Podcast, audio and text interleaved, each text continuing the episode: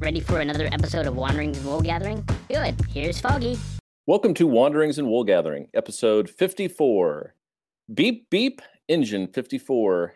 Numbers in the air like ticker tape 58, 56, 54. I got some big tires. 54 is coming down the road. Plus, I got a Chevy with a 454 in the hood. Come on down to 54 and take a spot on the floor. Join me tonight. I'm Foggy, and with me, as always, Metalhead Monday.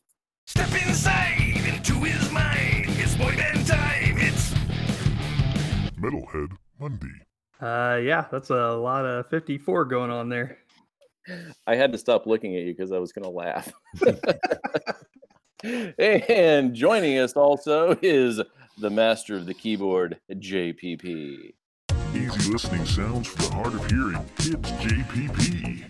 How's it going? You kept saying 54. I was waiting for car 54. Where are you? Oh, yeah. I know. Is that really a... anyway? Also with us this evening is the educator, Joe Wright. My hello there. Oh, how's everybody doing in their quarantine? Quarantined, doing all right. I mean, Yeah, allergy season. Yeah. That- that's always fun. uh, that's kicking my ass every day. It's every morning for about an hour. I can't hardly breathe. Yep. I wake up and I'm, you know, questioning myself and questioning life for a few moments and, you know, just going with it. That's all I can do. Yeah, the pollen alert comes up on the phone every day. And Yeah. uh, sadly, we are without Quarantoni tonight. Um, T-Bags has an extraordinary workload and will be unable to join us this evening. So hopefully, he'll be back next week. Um, I don't know what we're doing on next week's show yet, but I hope he's back because it'll be better with him. We'll make it exciting for him for sure. We'll- incentivize him. Yeah. Kind of cool tonight because we're doing something that we've never done before. Typically, when we do a challenge, we uh, have advance notice and we get to think about it for about a week. But tonight, the challenge is sponsored by Small Giant Designs. And it's going to be brought to you by JPP. So we're all curious what do you have for us tonight? I've put together a couple of lists for you. Um, there's categories, and we're going to basically choose and omit and have a little fun. You know, it was something that uh, there's a local record shop. They've been doing some live streams, and and they were playing a, a game similar to it. I thought, you know what, that's awesome. I, I would like to do that with the the W and W gang. So, shall we get to it? Wait, what record shop It's the American Dream Hi-Fi. in beautiful downtown Kokomo, Indiana? That's right on Geek Street. Yay! yes. shout out to Mikey and Bryce. And uh, you know, they, they have a good time talking about records, phoning some friends in and, and playing some ridiculous games while peddling vinyl. And it's it's a beautiful experience because he'll have copies of things I didn't even know existed and I want to buy now. yeah, Geek Streak is is definitely the highlight of Kokomo now. At the best shops for sure. Most certainly. I will hit the present. And for those listening, since you don't have the luxury of video conference like we do, I will read things out so you can listen. And if you want to chime in on our Facebook page, uh, you can leave comments on the episode link and whatnot. We'd love to hear your thoughts as well. Okay, so you guys should be seeing a blank screen, correct? Yep. Correct. All right. So screen number one, click on it. There we go Oh, you have to choose one band to stay. And one of those bands is Metallica, Megadeth, Anthrax, Testament, or Slipknot. okay. So Steve We and all have I are easy. So Joe, you go first. I'll keep Megadeth. Okay, that's cool. I'll answer for Monday. He is going to keep Anthrax. Hell yeah. Yeah, see, now this one's tougher for me because I equally enjoy all projects. Um, Anthrax is definitely one of the top of the list for me just because they're my boys. And I really love the fact that Charlie and Scott have been doing some quarantine jams with Dan Lilker of Nuclear Assault and SOD. Very Uh, cool. They just did a, a session with Randy Blythe too. I don't know if you've seen that yet. That- I haven't Blythe. watched that one yet. I Oh. liked uh Steve, I sent you a couple they did. They did a couple of uh, rush jams with Alex Skolnick from Testament. Yeah, that was fantastic. Yeah, Yeah, and the bass player from uh, Suicidal Tendencies is in, in on that as well. correct. Very, very, very cool. Well, I'm going to go sentimental because um, Metallica was one of the the first bands I, I cut my teeth on, if you will. Um, I, I would keep them, especially eh, you guys heard me rant and rave last year after going to the show with my nephew and Mhm. having a, a hell of a good time. So um, that that kind of sticks in my in my ribs still. So I- I'll keep them, and you know, definitely a close second with Anthrax. Very close second. Okay, Monday, you can answer for me. Uh, well, I mean, the obvious choice is probably the only choice. Would have to be Slipknot. It's correct, sir. But I would Maggot. add here that all five of those would be welcome for a review next week based on what's actually coming out. yeah, right. so that's kind of cool because we had four different choices. Yeah. This Imagine my- if we all had to agree. right. I think I it's thought- funny. Go ahead, Joe. I I thought that Me- Me- uh, Metallica wasn't going to make it. To be truthful, so Yeah, you know, they've had some ups and downs in, in their career, but um, I, I got to say, they, you know, James is one of those guys. I learned every riff when I first got my Warlock guitar and all that kind of good stuff. And, um, you know, he, he was kind of a, uh, a subconscious mentor in that regard. I, I definitely had a little easier time attaining his riff styling than I did Dave Mustaine because he was super fast, um, especially the earlier stuff and uh, you know I definitely love Dave Mustaine and, and, you know especially the Marty Friedman and Nick Menza era of Megadeth. that drove Yeah. my choice. Yeah, Yeah, but you know it, it, it was a tough one for me across the board. All of them are some pretty kick-ass bands. Absolutely. Yeah. I was gonna say I thought it was funny that uh, you know, I would choose Anthrax and Steve would choose Slipknot and we each have a tattoo of those respective bands. so Yeah. that's it's it's kind of obvious choice there, I think. Yep. Um, th- ready for the next slide? Yes. All right. Now this next slide, unfortunately, T-Bags is not here to play. I may have to do a solo round with him and uh, catch him on video and see his reactions. Well, I said last week when we talked about this off air that you would have to give him like he could only choose one and you give him nine inch nails or tool. Yeah. His There head would probably explode. yep. So you know, kind of. Oh, I'm, Oh, I'm and getting- Pink Floyd. He would Yeah. die, I think. if he saw this. so no, I, can tried- answer for him. He likes pumpkins, but they would go right. by a, by a landslide. I, I try to tailor this to you know based. I don't know Joe's musical taste 100 percent yet, but I'm kind of getting to know. So I try to sprinkle a little bit of everything for everybody. But uh, this basically you have to choose one band to go, and the choices are Tool, Nine Inch Nails, Smashing Pumpkins, Pearl Jam, or Pink Floyd. Hmm. Whoa. So I like how you switched it up though, because on the first one it was you could only choose one, and on this one is one must go. Yep. Hmm. I think I'm going to do this in the future, but I'm going to make you all work together and come up with the same answer. I think, I, yeah, I definitely thought a Twelve Angry Men style. You can't advance until I'm Wow, calling it now, hung jury.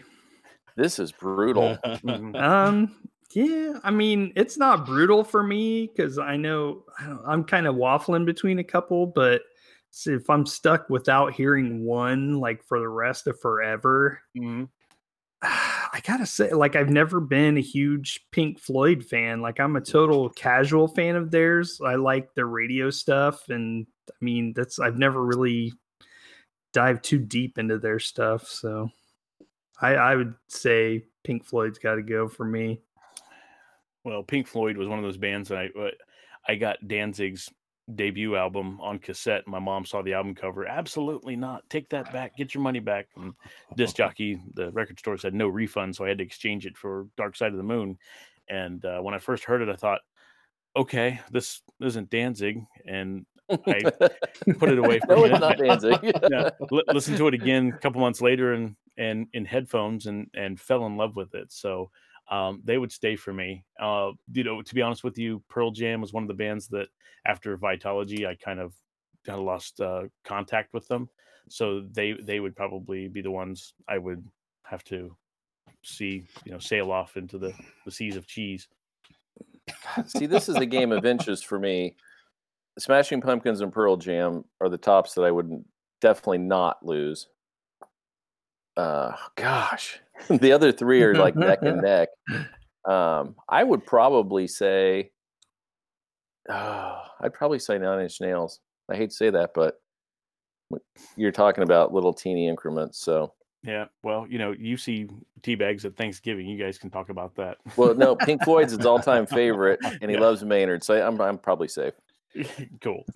And I The know thing- his love for Reznor too. Go ahead, Joe. the thing about all these bands too is that beyond the band there's like one creative force you know? So like if you break it down which artist would you get rid of? You know you've got you got maynard you've got Reznor you've got billy corgan.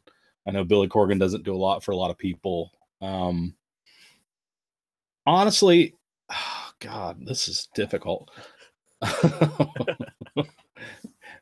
it's easier to get get uh, pick one than to get rid of one that's funny you get to keep you get to keep four you know if we were little kids we'd be you know excited because we get Yeah. um i would probably agree with steve and say nine inch nails would would have to go that's um, fair. You know, in in both of your defenses, you know, Trent does have a formula he tends to stick to from album to album these days. You know, with the verse, chorus, hook, noise, that kind of thing. So, uh, certainly for sure. but And like yeah go ahead I was just going to say, you know, Corgan kind of came back with a bang with Smashing Pumpkins here as of late, and their new material's been a lot of fun. Whoops, I uh, almost. what was that? What was that? i that? missed I that saw one word on there. Yeah. I did too. and I- yeah, you guys are gonna Yeah. have fun with the next one. So yeah, I mean, all of them have their own interesting and eccentric artistries, and it's just a matter of you know which one of those do you think I could move on without that impact anymore. Right. Okay, so just to, be- just to recap, uh three band tattoos have been represented on these two slides or these two Uh-oh. these two lists. So Paul, I guess if we get ABBA on this one, you'll be set. So Yeah, I know. Based Right? on Nickelback, I think he said. Yeah, I am set. Yep. No, actually, I have Bjork on these ones. Nickelback on the small of your back, right? Yeah. Why? What have you heard? sorry, sorry for the clang there. Let me move this out of the way. I think I- There we go. All right, now for the next slide. Pick a favorite. Creed, Nickelback, Three Doors Down, Wilco, or Hootie and the Blowfish. Well, I hate. Go ahead, Muddy. I was going to say I hate to go first again, but this is honestly an easy choice for This is me. easy for you. It's so easy for me. It would ha- uh, out of those bands, I it would be Hootie and the Blowfish. I I love, no joke, I love Darius's voice. He does have a good voice. Yeah, so he does. I would be out of those that that no no contest. Cool. Well, that was easy for you. Now, let me clarify real fast. Creed, he's that uh, the group that's fronted by uh, Eddie Vedder, right? I'm hanging up.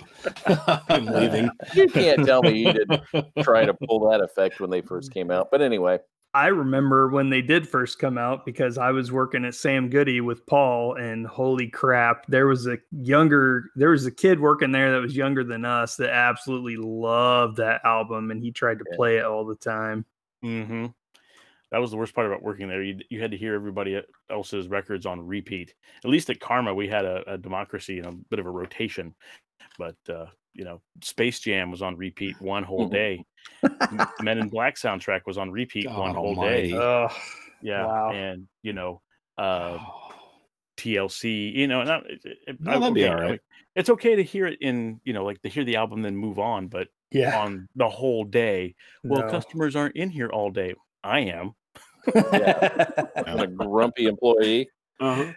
If you'd like Um, me to be nice to the customers, Yeah, exactly. The minute I popped on DJ Shadow or something, what the, what is that? Turn that off. Nobody's on. Hey, Put on the waterfalls. yeah, yep. Uh, So- okay, I would probably go with old Wilco. Okay, fair enough.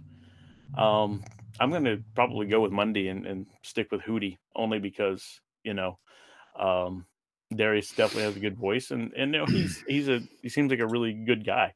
I don't know anything about Three Doors Down really. I just know I've heard a couple songs and meh, and uh, you know, Yep. Wilco early Meh. Wilco's cool, but that last album definitely left an aftertaste I can't get rid of.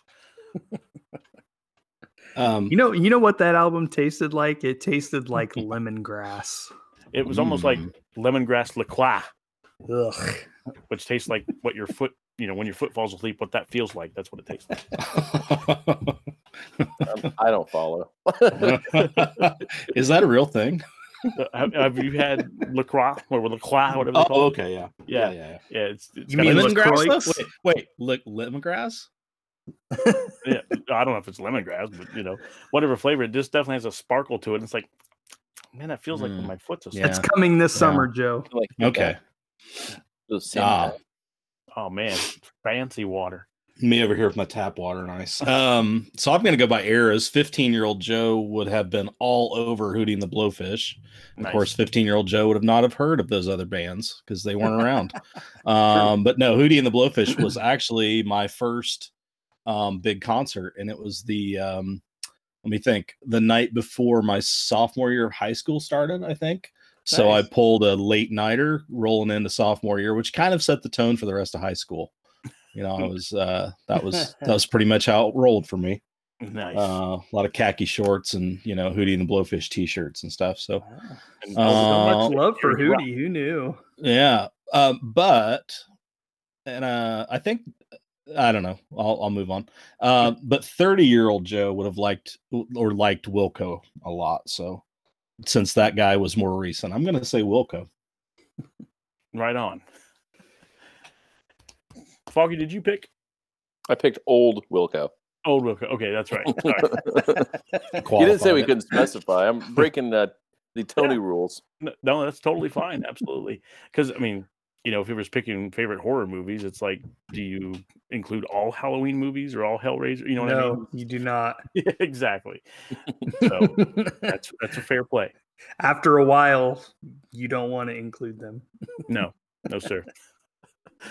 All right, let's go to the next slide. Best frontman. We have Ooh. Lemmy, James Hetfield, Ozzy Osbourne, Ronnie James Dio, and Bruce Dickinson. Wow. I'm gonna go. I with Bruce. mean, oh, I guess it's what. Yeah, that's kind of. I, I don't even know what I'm trying to say. Never mind. that's definitely that's my choice. It's close, but uh, Bruce for me. Bruce. Yeah, I can see that. There's uh there's a couple of there's two different facets going on here, even though one kind of leans on the majority. With Ozzy, Ronnie, and Bruce, I mean, you especially in the earlier days, you've got high energy frontmen that Mhm. engage the audience and, and such. But when you've got Hetfield, I mean, both Hetfield and- and Lemmy have energy too, but you know they're playing an instrument, so they're more stationary. But I mean, let's face it, Lemmy looks like a beast with that microphone hanging above him, and you know Love that. throat to the sky and you know you got consistency from him every show. It sounded great. Um hetfield he you know plays the most complex rhythms you know like weird gallops and stuff while singing on top of it. When i saw them live it was so effortless for him. It's it's insane uh to see that then you got Ozzy, who makes everyone feel good with his hand claps and you know, re, you know, putting his hand to the ear like a Hulkster and I getting, love you all. Yeah. throwing buckets of water on people. And you know, yes, D- yes, he does. Dio is a is was a bad bad man. You know, rest his soul. I, I really loved how he commanded his voice, and Bruce Dickinson was is amazing too. And he even flies the band around after the show.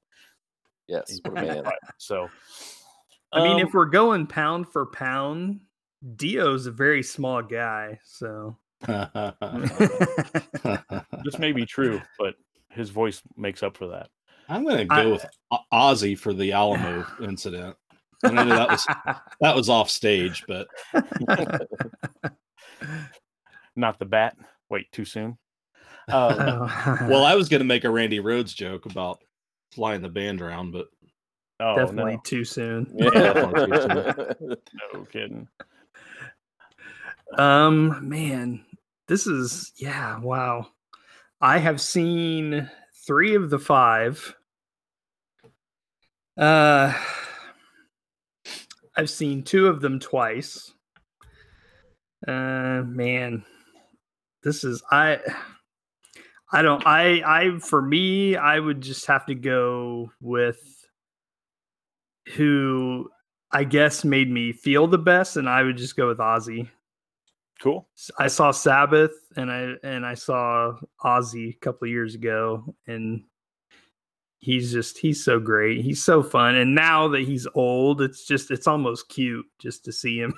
I- I remember going to LA during his reality show days, and uh, my he wasn't my father-in-law at the time, but he was driving us around Hollywood, and we got to see, you know, basically celebrity homes.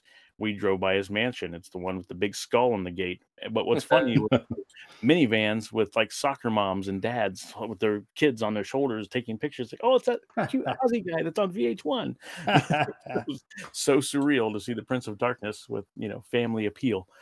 Um, I am going to, as much as it breaks my heart, I'm going to choose Lemmy just because Ah, good, good. you know that tone, the the voice. Um, you know, let's let's face it, he pretty much had one pitch, but it worked and it just delivered. I, I loved Motorhead and the high energy, and Hetfield loved Motorhead too. So I'm sure he would definitely say yes. I would agree. But uh, I think the the slide would have been better if it would have said favorite frontman rather than best because it's hard Best to is- categorize. yeah, that, you know what I- I mean. I Yeah. hate when everybody's like best guitar player, best Yeah. drummer, and like it's all different, man. These guys all do different things. It's how can you absolutely. compare them?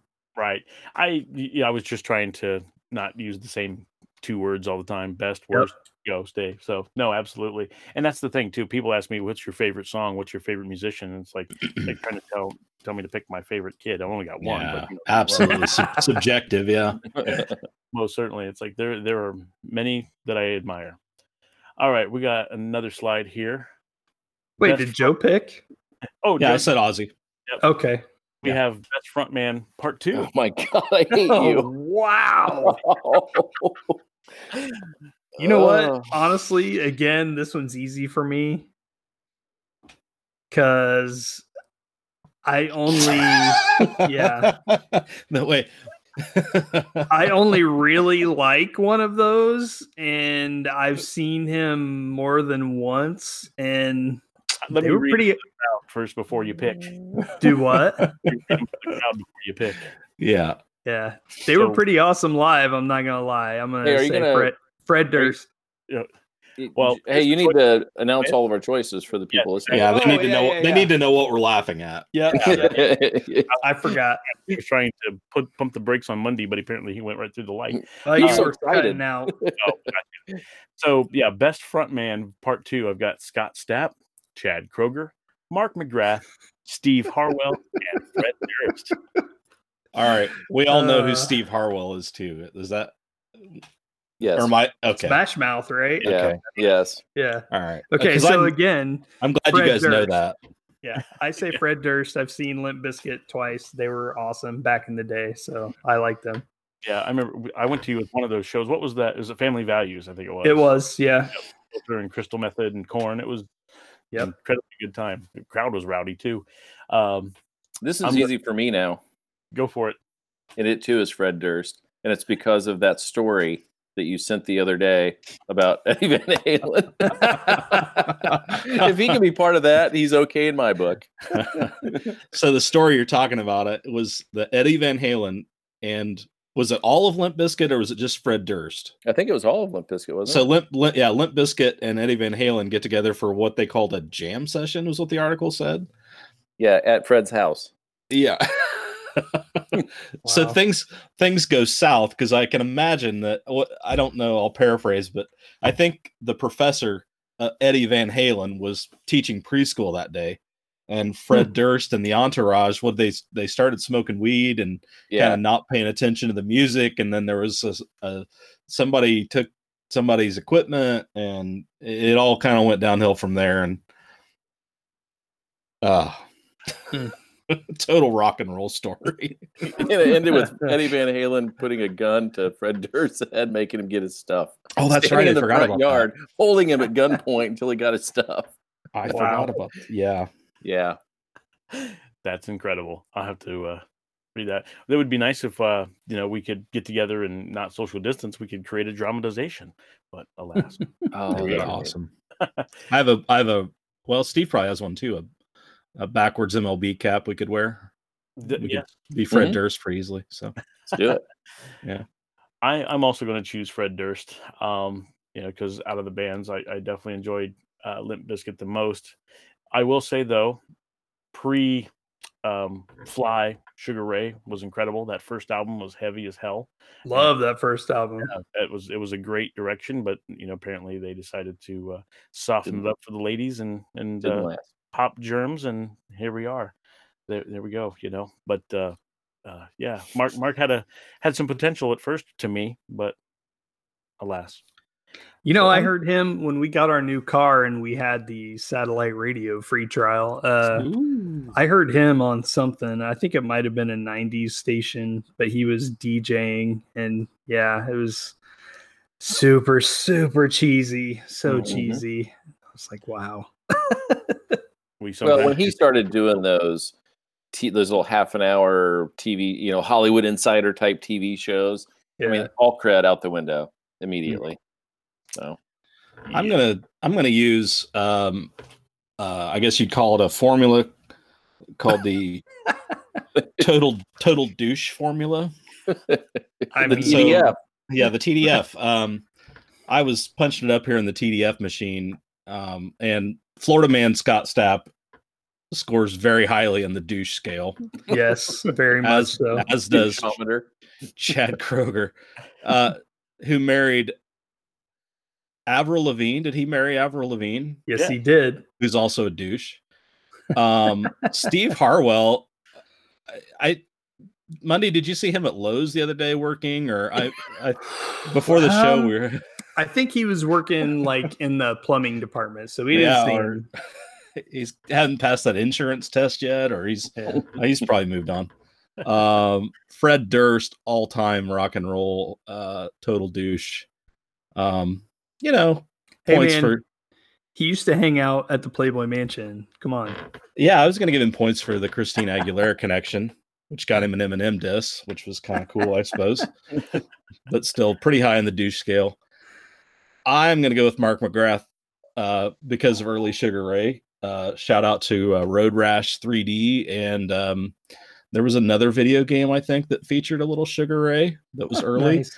and we all knew Fly, but then we're like, who's this band? So, um, but also what broke it for me, and I think, don't get me wrong, I think Mark McGrath is probably a douche now, but um, uh, his appearance on Rock and Roll Jeopardy Oh, yeah. I gave him uh, some cred points, which don't reflect on his frontman abilities, but still, that that's will- that's that's the TDF system for you. He will forever have cred points with me just because he was part of a song that was called Danzig Needs a Hug. So Great choices, everybody. So that uh, game you were talking about was that Mean Machine? Was that the song on the on the soundtrack? yeah, such a oh, such a good song. Yep. And you know, one of my favorites is "You Got to Get Down If You Want to Hang Around." That's a great Mhm. bang slow grind riff. But then it went from that to Mhm. You know what though? There's I just they fly. knew they knew they were very self-aware because wasn't their second album called 1459 Yep. Yeah. Exactly. and but the first song on that i believe it was rpm so good but the rest of it i didn't care for Yep. 1459, of course, in reference to their 15 minutes of fame. exactly Great joke. Awesome. Right on. I think I got one or two more here. I know this is running long, but this has been fun. You guys it's enjoying fun though this is great Cool. All right, here we go. i'll keep my mouth shut this time Best of the '80s. I picked some some hairspray. Uh, we've got Def Leppard, White Lion, Warrant, Great White, and Cinderella. I'm going with Cinderella. hmm. Hands down. well i like all of these bands great white would probably be at the bottom of my list even Mhm. though paul and i did see them live That's right. Bragger. um, yeah And we don't give extra points to Def Leppard just because the drummer had one arm. That is not in the equation, Mr. Rife. okay. Well, Take it out of the calculator. different calculator. Different. Okay. Man, I'm trying to think of. ah. I mean, the biggest band would probably would have to be Def Leppard. Sure. But I don't know that I would consider them the best band. I would say they're definitely the most overproduced band. Hmm That's Mutt Lange for you. Yeah. Yeah. Um, I'd probably go with Cinderella as well. I great guitar work. Uh Tom Kiefer's awesome. I've always liked him. Mhm. Uh, Cinderella's good. Yep. Yeah, I think I'll pick Cinderella too. What's funny is um, I heard th- through some client work in the past when I was doing acoustics that uh, one of the members of Cinderella actually um, is an optometrist now and has an eye care clinic in Tennessee. Hmm. And Wow. uh, I told uh, I told my colleague at the time, it's like, well, if they're looking for a tagline, I've got it. When it comes to your vision, you don't know what you've got till it's gone. I'm sure he's never heard that too. No, probably not. By the way, did we did I jump the gun and not let you announce the names again? No, I didn't. No. Okay. we weren't rolling in laughter at this list like we were the last one.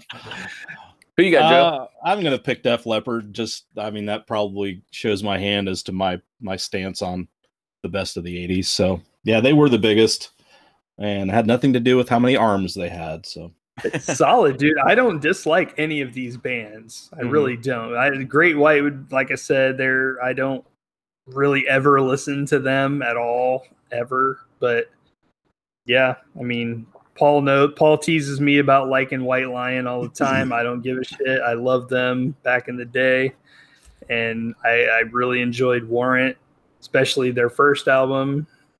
So, and, you know, Def Leppard are legends. Cinderella's a great band. Yeah, Vito Bratta is a killer guitar player. It's interesting that he wrote all the songs on a on a nylon string classical guitar before committing to electric um, to record it. But uh, you know, and Def Leppard uh, was a staple in my childhood too. Listening to Z93 Hot 99. exactly. I thought Uh, that and, Pizza Hut too. The Pizza Yeah. Hut jukebox. Yep. Mhm. Um, but I I certainly loved uh, On Through the Night and Pyromania. You know, two albums that Mhm. didn't get near the love of Hysteria, but uh, even Hysteria was was great in its own regard. But uh, you know, you certainly had, um, I mean, Hysteria. I mean, I, I feel like the majority of the album made it on the Billboard, if I'm not mistaken. Like the whole A thing. got lot, a lot of Yeah. it, yeah. yeah. And uh, but yeah, Cinderella. I I just felt like you know Tom Kiefer just has an edge to him, and um, you get like you said, good guitar work, great writing, and, and whatnot. And it was uh, um, you know a lot of fun in its own regard. Lots of different directions, you know, ups and downs as far as some heavy hitters and some some power ballads and, and the like. I mean, all of them Yep. do, but those stood out the most. all right. This is going to be the toughest one. Um, this one was inspired by by Joe. Actually, this is the best of the '80s continued. Pick one. so in our message thread earlier, he asked, "Hey, are we doing '80s songs today?" And I said, "No, we're doing the challenge real time." He's like, "Okay, good." He's like, "I was going to have to pick all of Devo's albums, basically for for the best of the '80s." So this list just does Devo five times, basically. oh crap! Yep. So probably So- Diva then. Yeah. Is it Devo four or Devo five? Oh wait, that was a that was a trick question because four was the live album. right. Whoops. So there you go, guys. That was our nice. real time challenge. yeah, that That was cool, man. A lot of Cool. fun. Yeah. We'll have to do that again with some different uh, categories, maybe even you know pop culture stuff or something in the future. Yeah, for sure. Yeah, that was fun, and you were very clever in your best ofs. So to speak. Mhm. And I'm down for making us agree. I mean, I think that make us make us choose. I, I'm I'm ready to be persuaded by these gentlemen. You know, like let Absolutely. me, let me hear your Um, best your best argument for them. Still, I'm calling it hung jury. Mistrial, mistrial. with William Hung. She bang, y'all. She bang. All right, so that brings us to uh, the next week's challenge, and Mr. Rife, El Ray. That's the challenge. What do you have? yeah, uh, you're gonna have to do a little homework on this one uh, for a couple of reasons because um, the theme is up to you, and I want you to pick some songs in that theme. There used to be a uh, a radio. Um, it wasn't a contest so much; it was a, a deal where you would uh, contact the radio station, which shall remain nameless, and you would name three songs at three o'clock in the afternoon, and you had to come up with a theme and you had to give a three song playlist. So build a three song playlist, you pick the theme. And uh, let's qualify it by saying you can't just say my three favorite. No, no, I'm going to leave that open. My three favorite songs by X Band. I think that'd be I was okay. gonna say, yeah, I like the way No. we're going. That's, that's a good that's a good limit to set, but sure. No, I like the idea if we all came up with real themes. Uh, yeah, it's it's more it- fun when you have a theme. makes us dig a little deeper and and then it gives us all something later to listen to. So excellent topic, and we shall say Challenge accepted. I like it.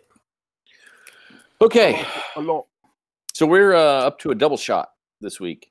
Uh, we got a little bit crazy. Some super hot albums came out, and uh, we cannot wait to dig into Danzig singing Elvis, which we'll start with first. Oh, Christ. Um, man, No, he's he's not in the band anymore. Good Well one. This was this was interesting, uh, to say the least. And I know I, I found one song that I liked. I know Mundy did at least because he posted something today. So why don't we let you kick it off with what you found that you really liked?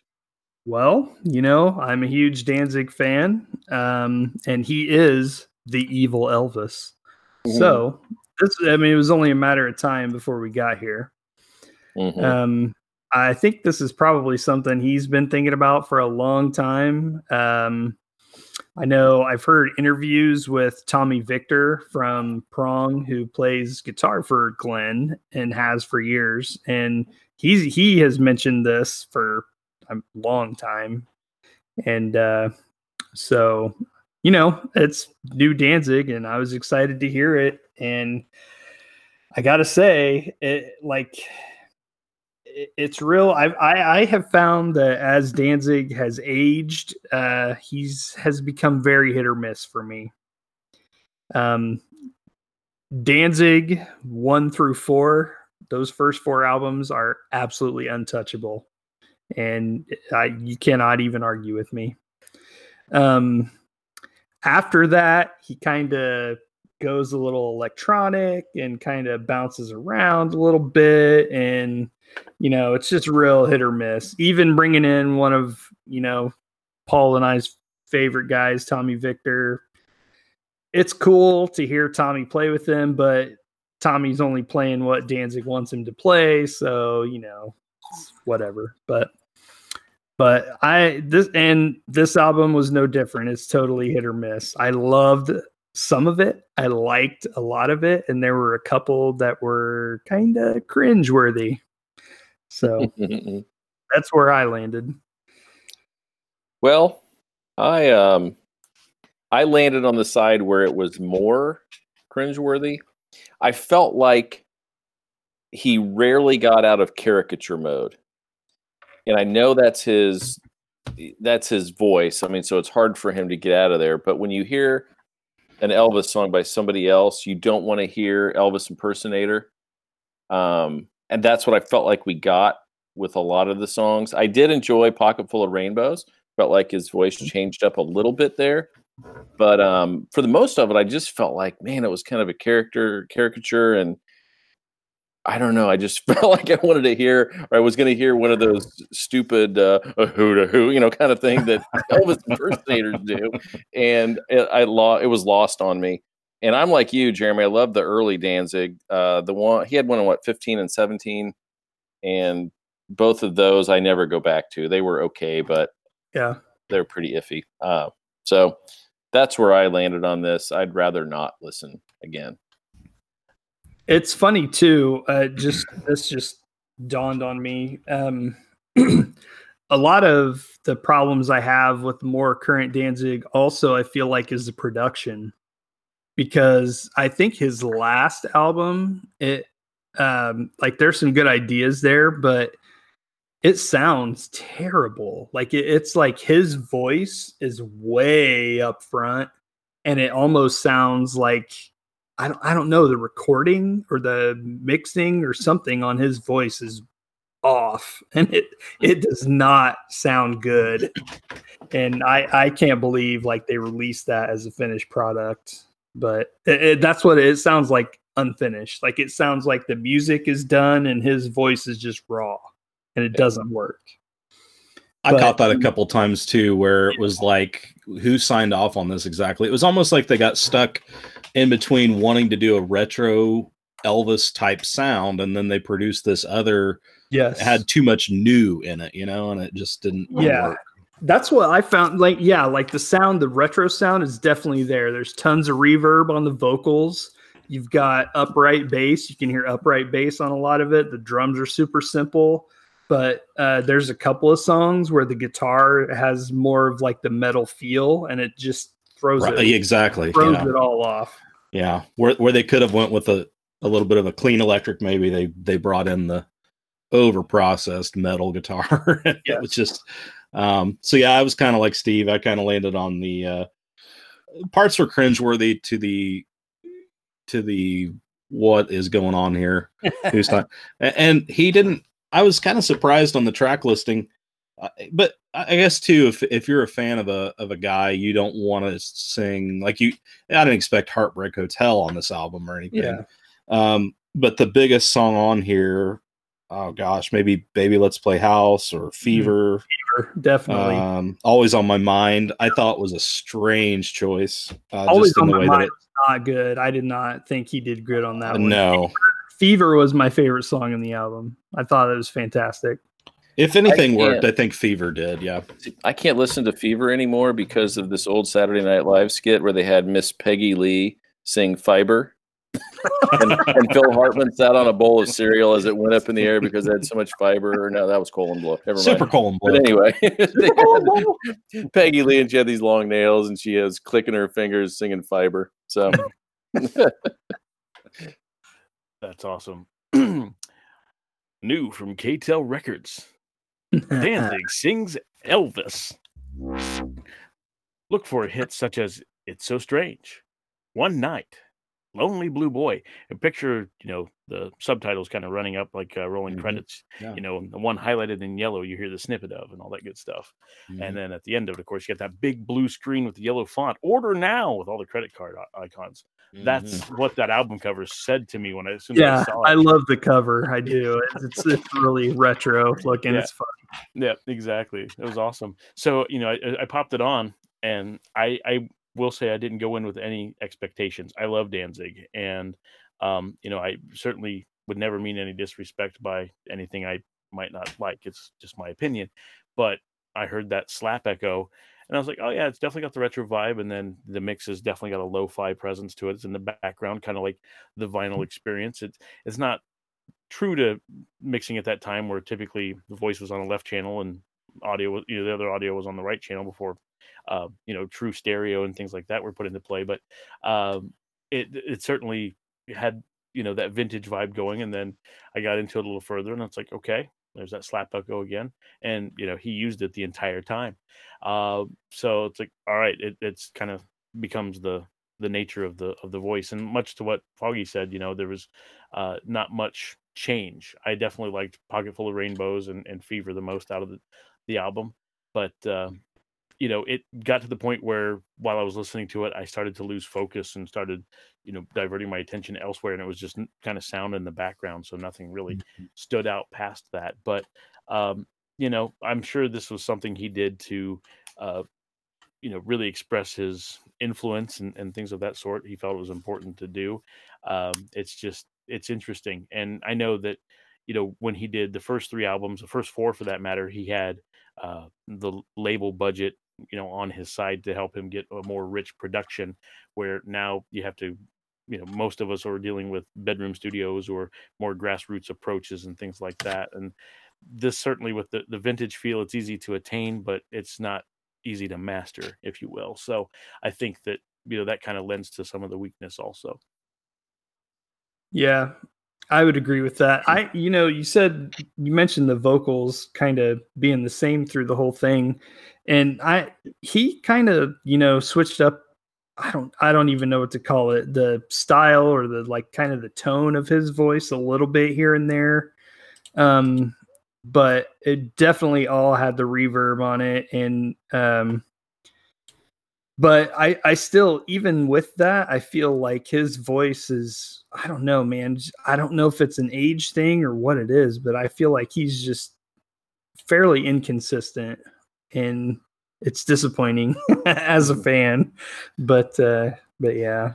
I'll say vocally though, I did appreciate. Um, I don't think he shaded too much into like uh, Steve was saying the um, the impersonator vibe, but there were little bits of the nod to Elvis's intonation that made Elvis Presley Yes. Elvis. So Mhm. I, I I I I thought those were okay, you know, and I think that that probably started um, a long time ago. The first or second time that Danzig ever spun an Elvis record, he probably picked up on the way that guy sung sang. So um, I, I I appreciated that. You know, he he did. I think he nailed it in spots. Other times it was kind of like eh, maybe not. Yep.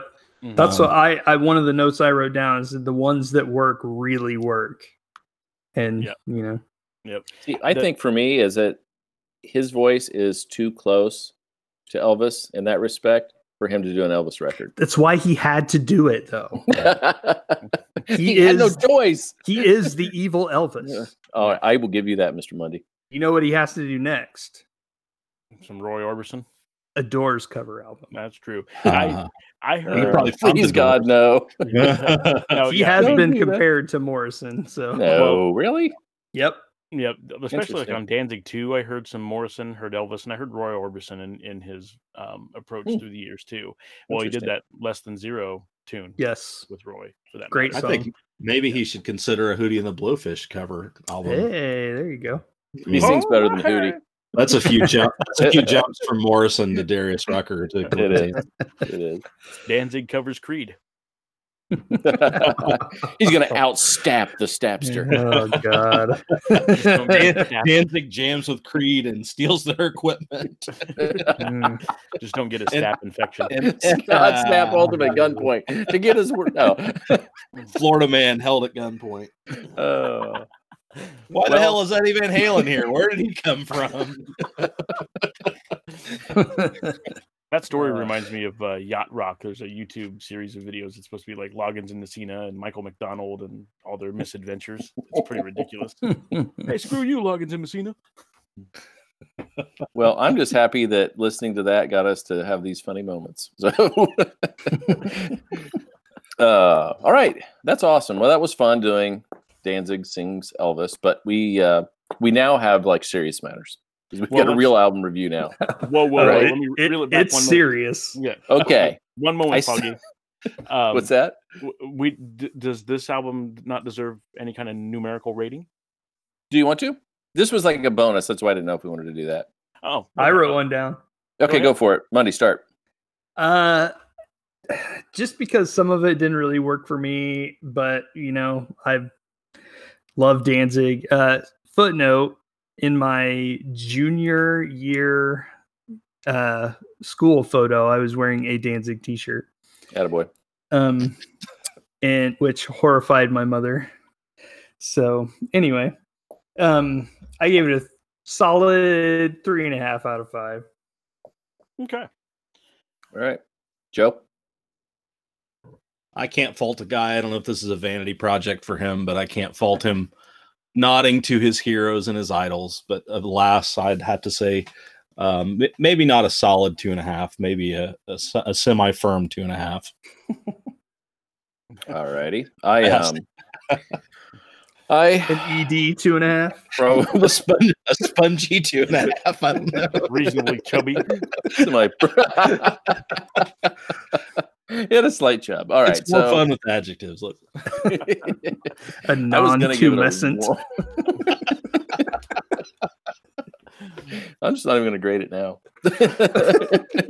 no, Not I was. on a curve. uh, s- I would. I was going to give it a one, but remembering back to my days in the dorm room screaming "mother," I'm going to give him half a point for my uh, previous love of his other records. So I'm going to give him a one and a half out of five. Nice. I, I think he'll he'll get a solid two point seven five out of me for for this one. Um, definitely still listen to the earlier stuff. Um, the lineup for the first four albums was consistent and solid, and uh, will always be near and dear to my heart. I, even after uh, I couldn't get his first cassette the first time, I when I got a little older, I was able to have my own freedom. I I nabbed it Dude. on CD. So there, Let go of it, man. Let go. I'm not bitter. Uh, that first lineup, by the way, included John Christ on guitar. That's why I said he wasn't in the band Yes, anymore. exactly. Right. Good one. Very clever. And Chuck biscuits. Oh man. All right, Okay. pressing matters. No, no relation. John was no relation. uh, Genealogy.com determined it was a distant, distant cousin. is he related to the superstar? Yes. Okay, good. Hey, good. you you live in Nazareth. Do you know? Never mind. Uh, so that brings us to I don't even know how we're going to do this one seriously at this point. it's Um, going to be a bummer from here on out. yeah. So AWOL Nation has a new record with a really clunky title, but um, Ugh. so I sent you guys a text that when we started the uh, Lester Bangs inspired challenge, th- I had read some reviews that just kind of made me think if we read these things, would we know who they're talking about? Because sometimes I think these reviewers just say stuff that sounds cool, or um, in this case, I'm not sure if they're listening to the same record we're listening to, but um, I I don't love AWOL Nation. Um, I base it on a song that's definitely an anomaly in all their other songs, I guess. And so I wanted to see what other people thought I'm like true fans. What do they think of of AWOL Nation, so I could kind of get a better idea of how I wanted to review this one. And so I'm reading this, and a couple of things stand out to me, and I'm just thinking I didn't hear any of what they're, they're hearing here. And That's so, how I felt last week. so he he says that this song blends kick drum heavy screamo. I don't know I what your version of screamo and heavy kick drums are, but this is not my version of that. Maybe Um, maybe for like a couple of minutes and a couple of songs. Well, and then this person goes on to say that this song opened with an ACDC like blues rock riff. No, you're I'm fired. just like, me what are you here. listening to? So anyway, that made me feel What- better about the challenges. Do you have the song titles? Are you gonna Um, I do. what? No, I mean, what songs are they talking about? Oh, well, ACDC hole in my heart, battered black and Uh, blue or whatever. Oh yeah, okay. And Mayday Fiesta Fever has that crazy trumpet thing. I never ever got like heavy kick drums and just No. because he screams once in a while doesn't give me the impression of sc- what people call screamo music. Yeah. So I, I think this person was just a little off base trying to make it sound cool. Yeah, very much. So, uh, who wants to kick off the discussion of this album? Well, what are we doing? Are we going track by track, or I hope just, not. we just want to do hope- impressions? Or I think we just need to stick Okay. with impressions. let's do this. Who did anybody have any songs that they really enjoyed? Um, yes, Don't everybody jump in. I had one. Seriously, nobody had one song that they even liked. at I had I had well, I had one that I liked. I, I guess I was processing that to think like if I had to play if I had to listen to this album, are there songs that are like, yes, there are probably two or three. If I were to pick from a vast catalog of music that I have on my Spotify account, and were I to put a what band is this? AWOL Nation song on the playlist, would I include one? Probably not. But uh, you know, as I listened to the album, yes, I enjoyed a few of them. So It's Okay, for I- me. It I don't have like one song that I was like, yeah, this is good. Uh, not one. I mean, there were parts. The first three songs I think were the strongest, and even then, it was like I don't have great things to say about them. I, I liked parts of them, and in the first three songs, they is it a band or is it like a guy? I don't It's a guy, know. really. That's okay. That's what I thought. But so in the first three songs, like he kind of throws down some pretty solid hooks. Like there's some good stuff in there, and there's some cool sounds like instrumentation and whatever. But yeah, I don't have one song on this album from beginning to end that I was like, "Whoa, that's good." I I never I, I always go to the lyrics. I never felt like digging into the lyrics. I did look at them a little bit, and then once I read No. them, I was like, I wish There's I nothing done there. that. Yeah. Yeah. Song number two has the coolest little.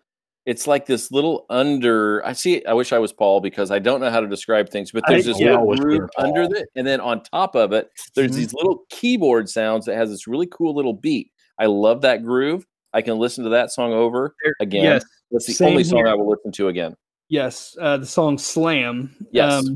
and I wrote down the bass groove at at a minute eight seconds is pretty sick. Oh, okay. Well, how long did that last then? That lasts the rest it of the came song. and went. 27 I did like I, I wrote down that I like the bass lines had a nice little funk to it, kind of a lo-fi vibe, not Mhm. not not real aggressive, just kind of a nice feel. Got some some vibes coming in. That's that's nice. Yeah, sorry. I hit uh, I hit some stuff there on accident. So that's my way of interrupting my turn. I'm sorry. Yeah, right. well, you know, it's uh, play them off, play them off. No, um, I I didn't have a particular song I liked. I had moments I liked. Um, exactly. And I, I will say, like the last track, "I'm a Wreck," the last half of it had kind of a heavy mm-hmm. groove going on, Oh my god. and I was like, "Where where has this been the entire album?" You know. But even then, the guitar was a bit thin. the same thing. The Yeah. same thing. I said the second half is okay. The last third is the best thing on the album. Yeah, and the last song. so. Ugh. Yeah so sorry for the the technical formality there i was trying to i was trying to remember that piece to slam that you're talking about but it kind of has like a, a, a little percussive clinkiness to that keyboard part and that was Oh. Oh no. We lost JPP. Oh no. What do we do now? I think I hear Paul coming on.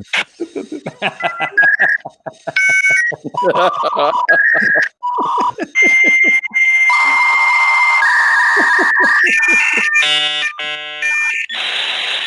man it's My bad. Brian. Times it's hard to get on the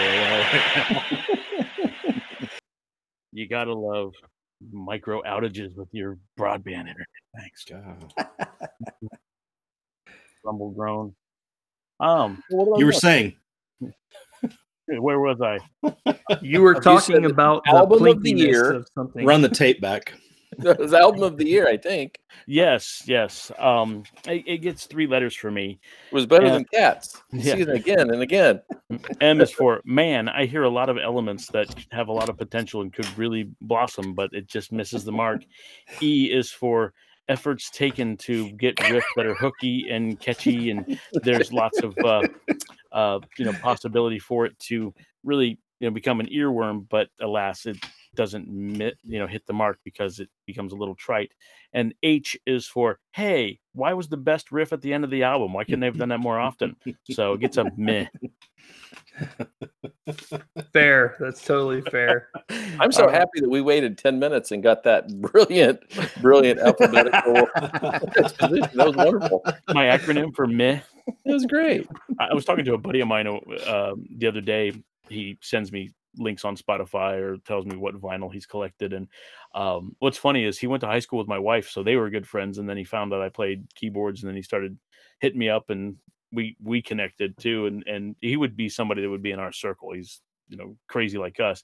But what's interesting is I told him I'm listening to the new AWOL Nation. Uh, it'll be nice to hear your link to give me a break. And he goes, Yeah, it's pretty bad when their throwaway track was the best song they've ever done on whatever previous released. I didn't go deeper, but I'm curious to which one he's talking about. I'll have to check that out to make comparisons. Probably Sail. That's Yeah. been their biggest hit by far.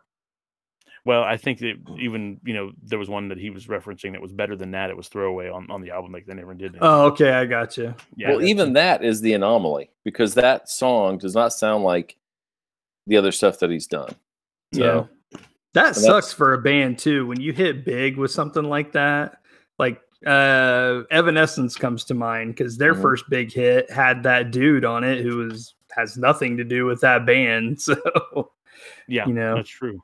And you know, it's funny too because it's like part of me feels like, well, here comes the fuddy duddy old man in me not liking this. But there's new acts I like all the time. It's Oh yeah. you know, there, there's just things that I feel like it could have been more bold and and really stood out. But it, like you know, uh, Twenty One Pilots, for instance, when we listened to that, Mhm. that was something that I'd never gravitated towards at all because I thought, Mhm. you know, I probably won't like it, but I was converted. It was intense and a good time. There was a theme. There was a clear Yeah. message, and I mean, there obviously was a lot of work behind the scenes because they had. Remember, they put all the clues out, and there was a story behind that record. Oh yeah, that was And then- yeah. Yeah, and then the songs matched up. We were all blown away once we heard the story and we realized what they were actually doing. Mhm. I just feel like this, he didn't know what he was putting out there. Um, Well- and it, and maybe he did, but I didn't feel it. And when Yeah. the message doesn't get across to us, it's hard to like it. So that's where Well, I stand that's- with it. I mean, you said you dug into the lyrics a little bit, and I felt like I didn't have to because what I was hearing, I'm like, this is dumb. Like vapid. The word vapid came to Ooh, mind a couple of times. Makes but you're talking about like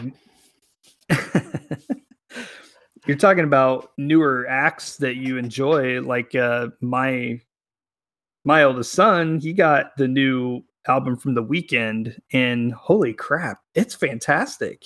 It's so good. We i mean lacey and i've been listening to that, that a ton He- we had to he actually got a cd which was weird because for his generation but but we copied it and made a copy for the car and like it's been in the car ever since it's it's really good Joe, what do you think? Yeah, I, I think he needs to pick a pick a lane musically. um, uh, some of the synthy, poppy dance numbers, I think, I think that's a strong direction to go in. But then, yeah, he's kind of all over the place. I, I I thought the best tune for me, what was it? The uh, the Pacific Coast Highway tune. i knew think it That was that was pretty okay. Um, yeah but then you get uh that radical song he kind of pulls a Oh. reggae vibe i'm like what what have we done what have we That's done here terrible um He said radical so many times it ceased to sound like a word. Uh-huh. Yeah. You know what? Yeah. My note on that i said someone discovered a new word. You are not a radical. Yeah. Well, yeah and i yeah exactly. Um there were some like you know 80s moments that kind of you know like those synth lines kind of maybe had a little promise but like like we've all kind of said it all just sort of you know fell apart at, at some point. There it had its moments but that's the thing. It's like every time he would do something, it'd be like, "Ooh, that's cool," and then it, he would go away from it, or or layer so much garbage on top of it. I'm like, I I just I want to hear that part. Yeah, and I can see why you like Pacific Coast Highway fe- since it featured Rivers Cuomo of Weezer. Yeah, No. Mhm. So you have Rivers Cuomo of Weezer, and you have Zach Irons, who is the son of Jack Irons, Red Hot Chili Peppers and Pearl Jam drummer. Interesting. Where have we heard that before? I couldn't wait to say that. I've been I waiting all night to say that. that song with Rivers. I, I'm glad you mentioned it because that was one I was interesting to see. I was interested to see what you guys thought about it since we're you know we all like Weezer, but um, yeah, I thought the harmonies with Rivers were cool. Uh, Rivers verse I enjoyed a lot just because of it's his delivery and it was cool. But the rest of the song was like just like totally forgettable. I think I like the concept of the song too. I think as far as from a song songwriting standpoint, I like the Gotcha. idea. You know, talks about it being in a movie scene. Actually, I was so disinterested by the time I got to the song. Um, I I was just hanging on. I didn't even know that Rivers Cuomo was in it. That's how. I, I had no oh. idea either until it came up. I was like, oh, cool. Yeah. I mean, I think my notes for the song "Half Italian" where I was half paying attention, and that was pretty generous at that point. I just so. said piano is annoying. that that was your plinky piano there, Paul. yeah. It was literally like one note. That's right. All right, there we go. All right, gentlemen, let's score this beauty. Mundy, what do you give it? One, one out of five. I, there's not a lot here for me. It's, it's just the the moments that I enjoyed didn't add up to songs that I really enjoyed at all. There, so it's it's one one out of five. Joe? This album for me was a one as well because it, it to me was kind of like wearing sweatpants. Like it was it was pretty comfortable for a while, but then things got hard and it got awkward and inappropriate. So Oh, Love it. oh snap. the, the, they were referencing the end of the album where all the heavy stuff was, and I was like, "Hold on, what's going on here?" So We're gonna earn that explicit tag yet. yes, we are. oh, it's like Morrison on a bus ride. so it's like Danzig covering Morrison on on a bus ride. oh, if anybody mentions Dawn's Highway Bleeding, we're gonna fight. So, Oh, all right, Danzig I sings too. Peace Frogs. I think I, too just saw give a it Native American walk through my living room. I think we're just gonna have to cancel the show. Start over next week. Good night. Do a best of. We're gonna actually. I'm gonna go ahead and edit this. It's gonna be a five minute show. hey, hey, next show, I'm I have a Jim Morrison poetry book. I'm bringing that to the next show. I Nice. had one, and my friend stole it, and I've never seen it since. so, anyway, I'm gonna give it a one out of five as well, and I think this is interesting because you know Mundy hated last week, hated this week. We liked last week because we felt like she had a lot to say, right? I read in that article that I had referenced earlier that there was like this overarching theme, something that the that he was dealing with throughout the album. It was kind of cathartic for him in a way. He's a radical. problem, Well, but, but- yeah, he's definitely radical. The problem is if it doesn't convey to the listener, we can't latch on to anything. It's pointless. He might as well be singing in the shower. Mhm. So The only the only overarching thing that I got was that he brought the title or pieces of the title up like through the whole thing. And it seemed really pointless. but the apparently there were see that's the problem apparently there were real things in his life that he was dealing with in her songs last week we could relate. We could relate to the bullying lines. There were there were uh, that uncomfortable moment at the table. There were moments that we all could latch onto It and made the real. song feel to it. Yeah we all felt those That's- things. In this it was just so superfluous. It was like all over the place above our heads and we couldn't catch it so i'm not going to listen again because i don't care jpp go yeah, to your point with Fiona's album, if we couldn't relate, we could at least empathize. It might not be something that we've had on our journey, but we can, Mhm. you know, certainly say, hey, you know, that is terrible, and man, you're really opening up, and you want to you want to give her a, a hug and let her know, you know, hey, we hear you, we care. Um, no, this this was the same thing for me. It it became something that was in the background. Um, I felt like the Danzig album was more uh, attention grabbing for sure, even though I did start to lose sight and go cross-eyed after a while. But again, there was there was elements that were good, and there was pieces that I thought that you know, hey, this this had potential, but it just wasn't bold or- or full enough, and it just it, it just kind of was smeared across the the palette. And you know, like, look, I etched this. This is this is art. I'm leaving it as such. I mean, there could have been a lot more attention to detail. There could have been a lot more um, attempt to really solidify and, and have impact, but it really missed the mark for me. I, I'm going to give it a one and a half just because I liked some of the elements, um, especially that last riff at the end. But um, other than that, you know, no amount of Cialis is going to cure me on, on in my sweatpants on this one. i'm really uncomfortable at this point Just sit still. Just don't move. Nobody stand up. it reminds me of that snl skit where he wants to lead the movement but he can't because he can't get out of his desk we're gonna have a walkout oh no no no no right now we're not Mhm. All right. Well, I can't say we didn't try because we did. And uh, next week, we've got uh, Joe's challenge, which is uh, choose three songs with a theme. and um, we gonna we're gonna have a surprise review album. It's gonna be a surprise to you and us. So hopefully we'll figure that out. Until then, where can we find you guys this week? Mundy, where are you? Just find me on Instagram at Metalhead Mundy. Joe. At Instagram, Elray4, E L R E Y number four. JPP. Instagram at just plain Paul, all one word. You can also find us at the Wanderings and Wool. Ah, let me start that again. I need more water. Are you Wanderings sure? and Wool Gathering. I'm sure. Wanderings and Wool Gathering Facebook page, just simply Wanderings and Wool Gathering. Uh, feel free to drop us a line. Let us know what you think on the episodes. We'll we'll write back. You can find Tony nowhere because he does not want to be found. And you can find me, Foggy's Pal, at Twitter and Instagram at Foggy's Pal. And you can find me at Break the Fourth, breaking that comic and music news. You can find Wanderings and Wool Gathering at rock985.com.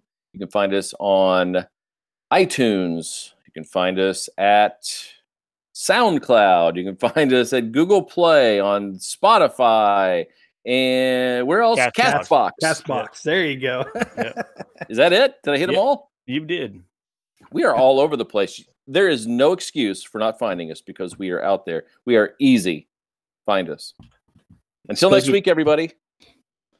El Rey.